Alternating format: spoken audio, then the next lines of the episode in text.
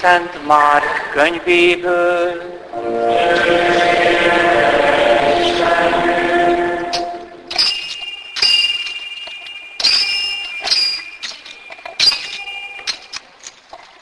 Abban az időben, midőn Jézus tanított, ezt mondta a tömegnek. Óvakodjakatok az írástudóktól, akik szívesen járnak hosszú köntösben, szeretik, a nyilvános tereken köszöntik őket. Örömest elfoglalják a zsinagógákban és a lakomákon a főhelyeket. Felélik az özvegyek házát, és közben színleg nagyokat imádkoznak. Ezért kemény ítélet vár rájuk. Azután leült szemben a templom persejel, és figyelte, hogy a nép hogyan dobja be a pénzt a persejbe. Sok gazdag sokat dobott be. De egy szegény özvegyasszony is odajött, és csak két fillért dobott be. Erre magához hívta a tanítványait, és így szólt hozzájuk. Bizony mondom nektek, ez a szegény özvegy többet adott mindenkinél, aki csak dobott a persejbe. Mert ők a feleslegükből adakoztak. Ez pedig mindent odadott, amilyen csak volt, egész megélhetését. Ezek az evangélium igény.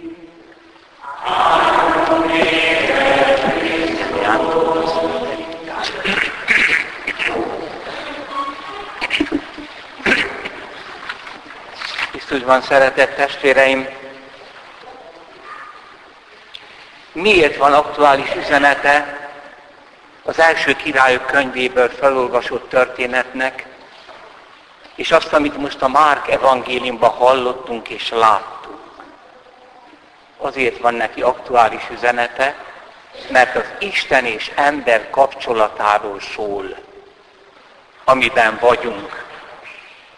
Ezen a kapcsolaton kívül nem vagyunk. A nagy szárasság idején, amikor elfogyott az élelem, sokakat az éhhalál fenyegetett, Illést a profétát is, meg ezt az özvegyasszony fiával együtt, aki most rőzsét szedegetett, hogy a szakajtóban maradt utolsó marék lisztből, korsóban maradt kis olajból utolsó vacsorát készítsen, egy kis lepényt magának és fiának. Megesszük, aztán meghalunk.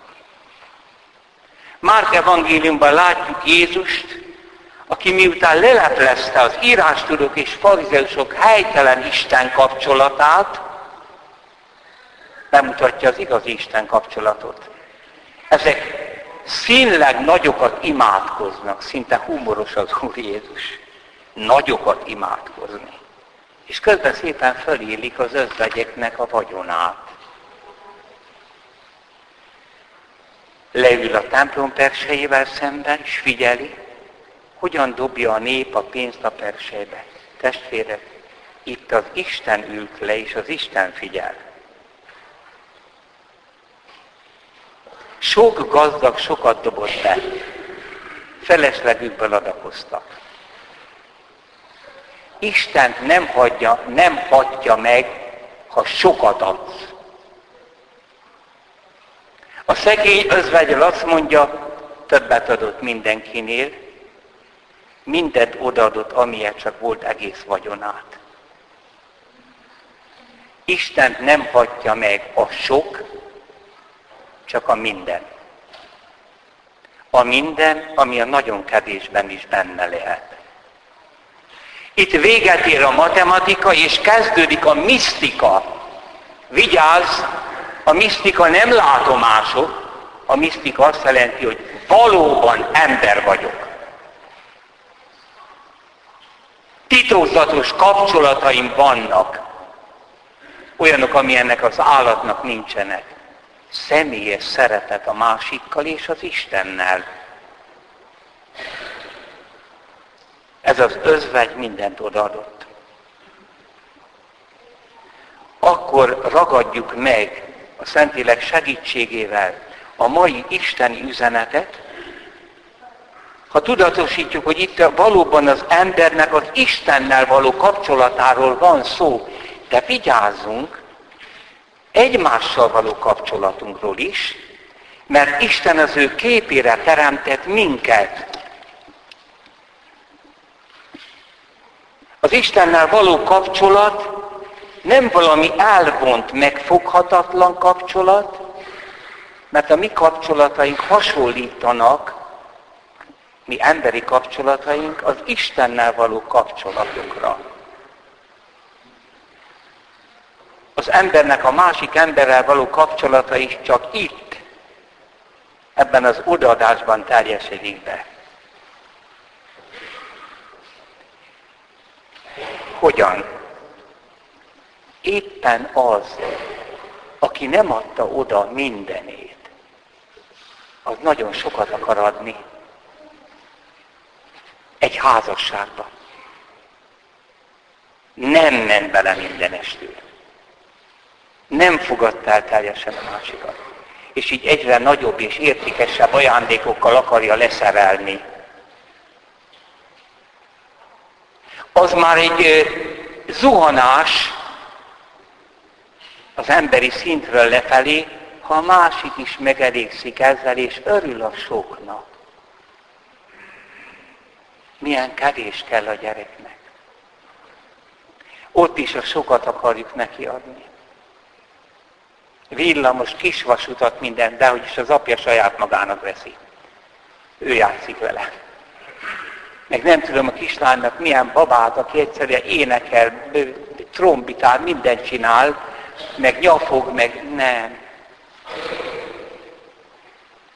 Egy egyszerű dolgot kell adni, de abban benne legyen az, hogy egész életemet neked adtam.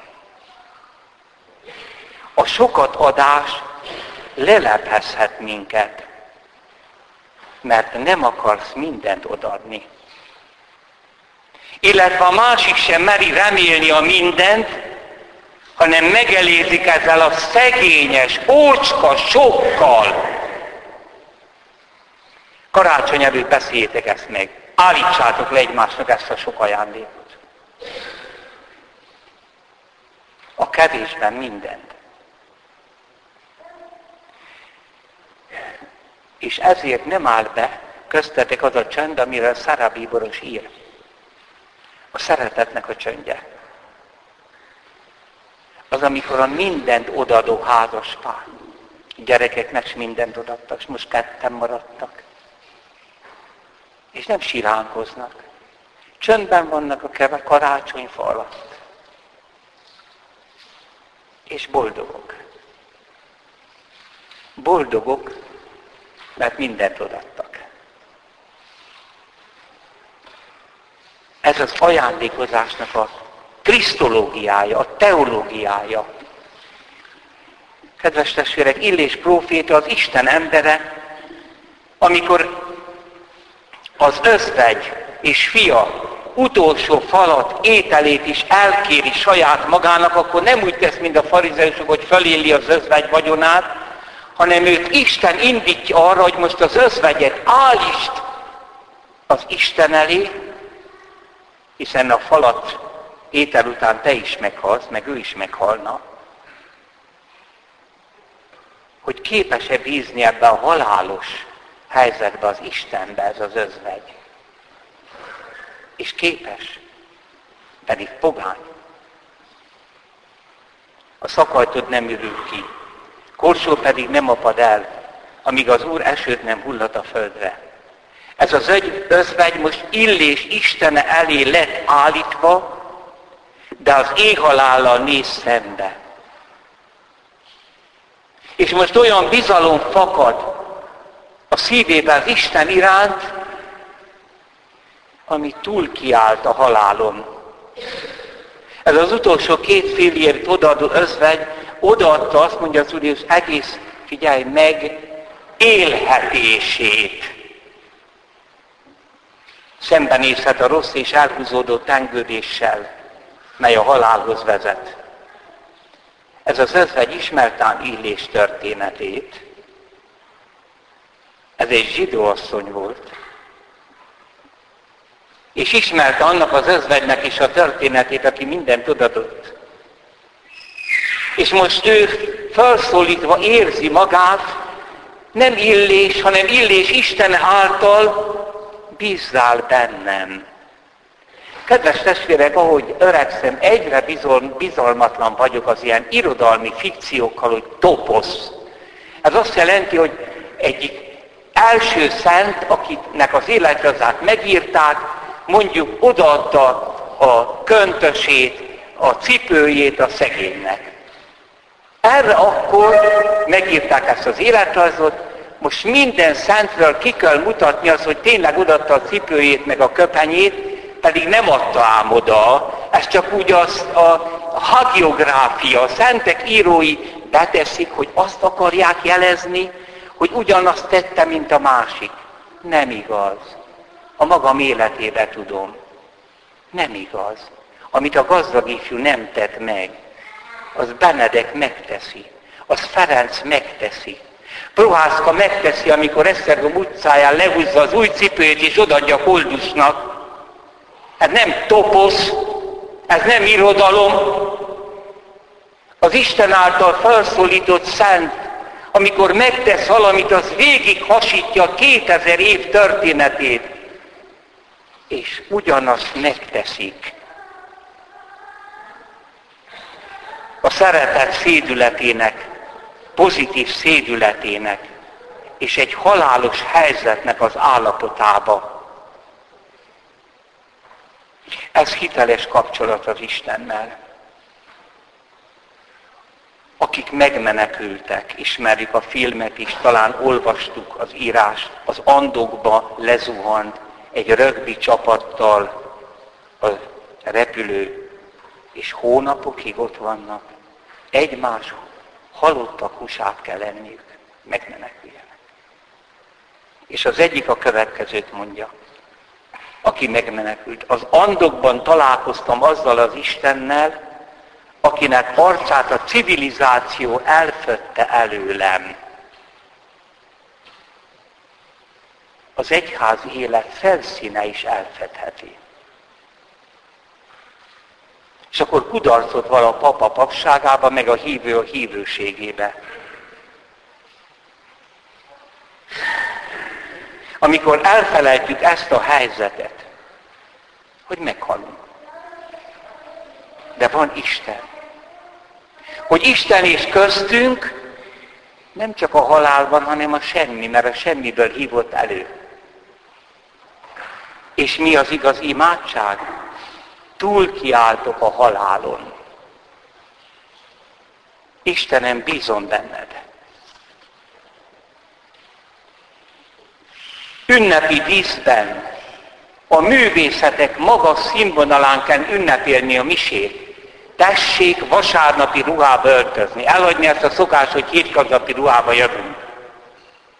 Tessék megszervezni a plapániai miséket, hogy ez fönséges ünnep legyen, nem magunkat ünnepeljük. A keresztre feszített előtt hódolunk.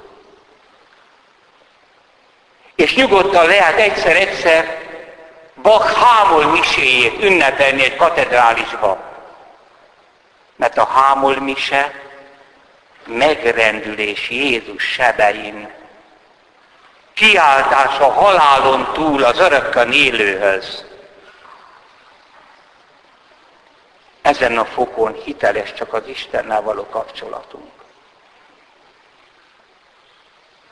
Csak saját halálunk, pusztulásunk, teljes kiüresedésünk állapotában úgy döntünk, mert hívást kaptunk, hogy odaadunk mindent. És egy tapasztalathoz jutunk. Nem fogy ki a korsó meg a szakajtó. Tudod, mi az a korsó meg a szakajtó? Az a te szíved. Isten betölti. Ha mer egy férj, egy feleség jobban szeretni, mint a másik, nem fog kiürülni az a szakajtó, meg az a korsó. Aki segítségül hívja az Úr nevét, az üdvözül, vagyis megmenekül. De milyen segítségül hívásról van szó? A halál mögé való kiáltásról, hiszen, hogy a zsidókhoz írt levélben olvassuk, Krisztus egyszer és mindenkorra feláldozta magát értünk, és megcsinálta a hidat, az utat az örökkévaló Istenhez. Ő is az atyához kiáltott, és az atya meghallgatta. Dicsőségesen föltámasztotta.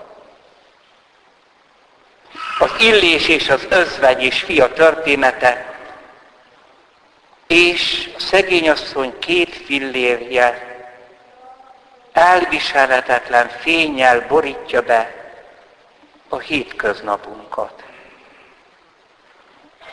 Szint elviselhetetlen megvilágítás.